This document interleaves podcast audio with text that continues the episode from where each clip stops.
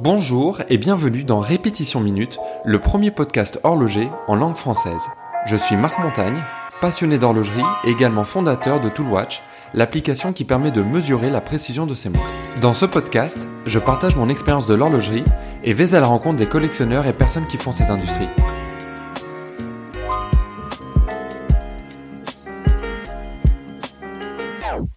En cette période compliquée de confinement, la notion de temps évolue, les journées sont moins rythmées et on a peut-être moins l'usage du montre. C'est pourquoi j'ai décidé pour ce nouvel épisode de vous parler cette fois-ci d'une pendule, une qui m'a toujours fasciné, il s'agit de l'Atmos. Alors pour ceux qui ne la connaîtraient pas, cette pendule est produite par Gégère Lecoultre. Peu de maisons ont produit des pendules et encore moins en produisent encore aujourd'hui. Alors on dit de cette pendule qu'elle vit de l'air du temps. C'est-à-dire que son mécanisme, et c'est ça qui est le plus important euh, avec euh, cette pendule et qui la distingue un petit peu des autres pendules, est basé sur, euh, sur un gaz qui va être très sensible aux variations de température. Et ce gaz va être prisonnier dans une espèce de capsule et en fonction de ces variations de température va se contracter, se dilater et donc faire bouger cette membrane un peu comme un accordéon et l'alimenter, enfin et entraîner le, le mouvement. Et on dit qu'une variation d'un degré de température suffit à alimenter la pendule pendant 48 heures. Et alors concrètement, elle peut fonctionner ainsi pendant des années sans aucune intervention euh, humaine. Elle va reproduire un petit peu cette idée de mouvement perpétuel, ce rêve qui était euh, euh, très cher notamment à Léonard de Vinci. Et alors une de ses caractéristiques, c'est de consommer très très peu d'énergie. et on dit que 60 millions d'atmos réunis consomment moins, consomment moins d'énergie qu'une ampoule électrique de 15 watts. Et alors quand je parle de ces 60 millions d'atmos, pour remettre ça un petit peu en perspective, j'avais lu quelque part qu'à ce jour, il y avait moins d'un million d'atmos qui avaient jamais été produites. Alors le, le mécanisme euh, de, faible, enfin du, du, fait de sa faible consommation d'énergie est conçu pour éviter au, maximum les frictions et il ne requiert d'ailleurs même pas d'huile dans ses rouages. Le balancier, lui, il va être suspendu à, un fil d'élinvar, qui est un, alliage euh, spécial d'acier. Et euh, ce fil est tellement fin qu'il va se tordre dans un sens puis dans l'autre, et c'est ainsi qu'il va entraîner le balancier. Alors, ce, l'élinvar, ça a été inventé par euh, Charles-Édouard Guillaume, qui est prix Nobel de, physique. Et ce fil, comme je vous le disais, est composé dans un alliage qui, lui, c'est là où ça va être euh, drôle, est euh, très peu sensible au, changement de, de, température. Et, va, et ce fil va aussi être vieilli artificiellement selon un procédé qui est Tenue secret, ça fait partie des un petit peu des secrets de fabrication de, de la manufacture. Et alors ça, c'était pour la partie un petit peu euh, technique, mais ce qui est intéressant aussi avec euh, la, pendule Atmos, ça va être euh, son histoire. Donc elle a été inventée en France en 1928 par l'ingénieur suisse Jean-Léon Reuter. Et alors ce qui est intéressant, c'est de voir que cette histoire-là finalement symbolise très bien Gégère Lecoultre aussi, parce que comme je vous le disais, c'est à la fois la France et la Suisse, de la même manière que le Coultre était euh, suisse et Gégère, lui, français. Donc on retrouve un petit peu cette, dualité euh, France-Suisse, là aussi, euh, dans l'Atmos. Et alors lui, il a travaillé sur ce qu'on appelle euh, l'Atmos 0, qui était donc un, prototype qui a jamais euh, sorti, euh, enfin qui a jamais été produit commercialement. et ce, prototype-là était basé, le gaz qui était contenu, c'était basé sur le mercure. Donc ça posait pas mal de, soucis de, de, de, santé et de sécurité, qui ont été réglés un petit peu par la suite. Mais à l'époque, voilà, c'était l'Atmos 0 fonctionnait comme ça. Et donc, et donc un an plus tard, en 1929, la CGR, donc la Compagnie Générale de Radio, va dédier un atelier entier à cette pendule et commercialiser l'Atmos 1, qui sera donc une évolution du, du premier euh, prototype. Et alors on retrouve des fois euh, ce, ces pendules-là, donc très très anciennes, euh, de 90 ans, avec des plaques qui comportent le nom de, de et puis, euh, quelques temps euh, plus tard, quelques années plus tard, euh, Jacques-David Lecoultre, qui est donc le petit-fils du, fondateur euh, Antoine Lecoultre, découvre par hasard la pendule à Paris dans, dans une vitrine d'un horloger. Et en 1932, euh, Lecoultre va devenir partenaire de la CGR et commencer à produire des, mouvements. Alors Jacques David était tombé amoureux un petit peu de cette pendule, il l'avait achetée et puis il l'avait euh, étudié et c'est comme ça qu'il avait décidé de, s'associer un petit peu à ce projet-là. Et donc il développe, comme je vous le disais, des, des mouvements et ça va être le, le, nouveau calibre 30A qui sera commercialisé en 1933 et en 1934. Et un an plus tard, en 1935, la CGR va transférer toute la, production à, à Gégère Lecoultre, qui va travailler sur l'Atmos 2, euh, en, qui sortira en, en, 1936.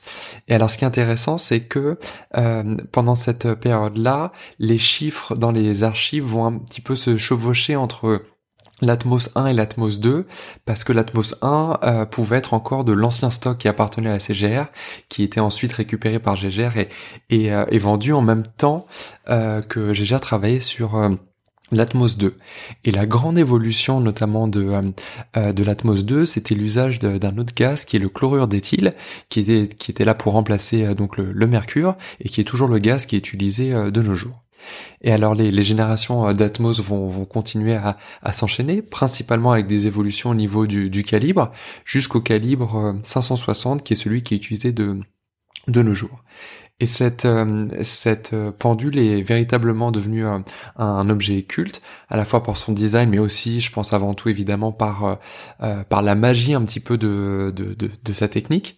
Et c'est devenu le, le, cadeau officiel de la Confédération helvétique que l'on retrouve dans les bureaux de, de Churchill, de Kennedy, de Jean-Paul II, plein d'autres personnes, d'où un petit peu le, le surnom de, de pendule des, des présidents.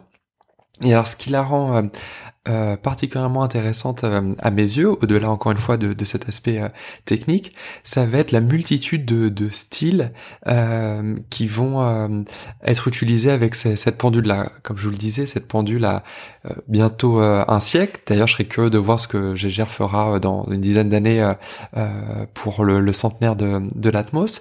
Mais voilà, comme elle a traversé les, les époques, elle, il y a eu de nombreux cabinets qui ont, bah, qui ont été développés avec des designs complètement euh, différents.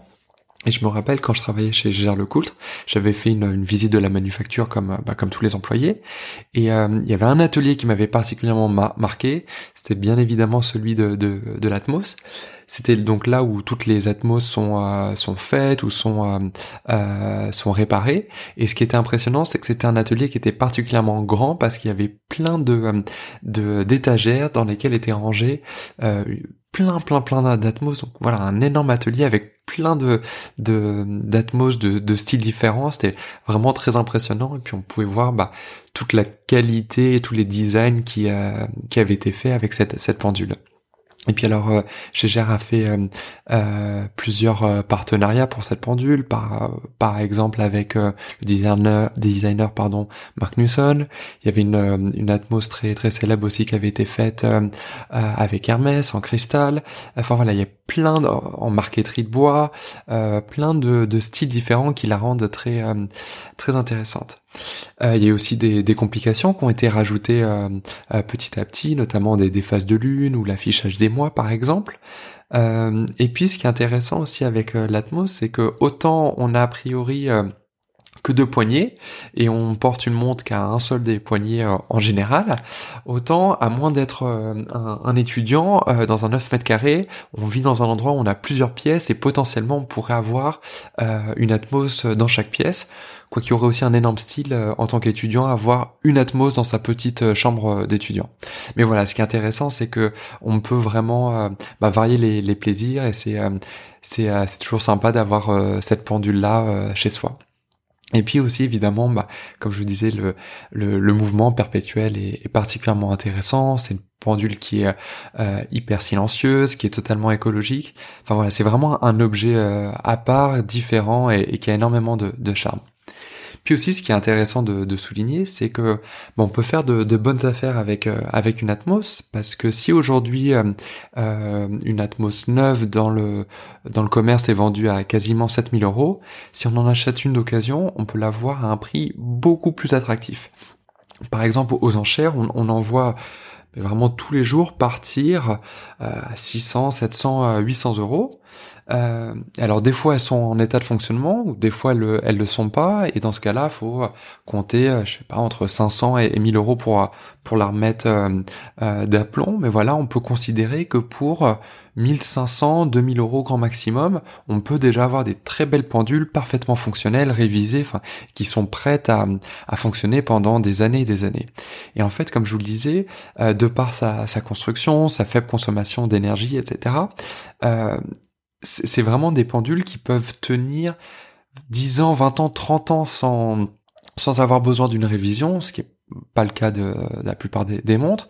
Et euh, souvent, ce qui va se produire, c'est le, le, le, qui va nécessiter une révision, ça va pas être véritablement la, pendule en elle-même, mais ça va être plus des, euh, facteurs indirects comme, euh, l'humidité, etc. Mais si autrement, théoriquement, elle pourrait durer vraiment une éternité.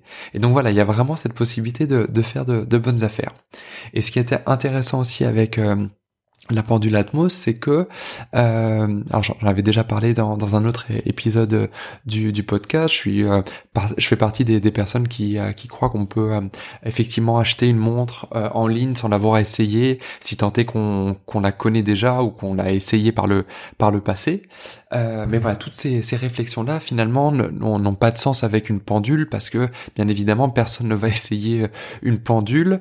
ça se porte pas au poignet, ça se porte pas autour du cou, et quand bien même ça se pose sur la cheminée, mettons, euh, personne va l'essayer euh, chez, soi. On va, on va évidemment se le, représenter.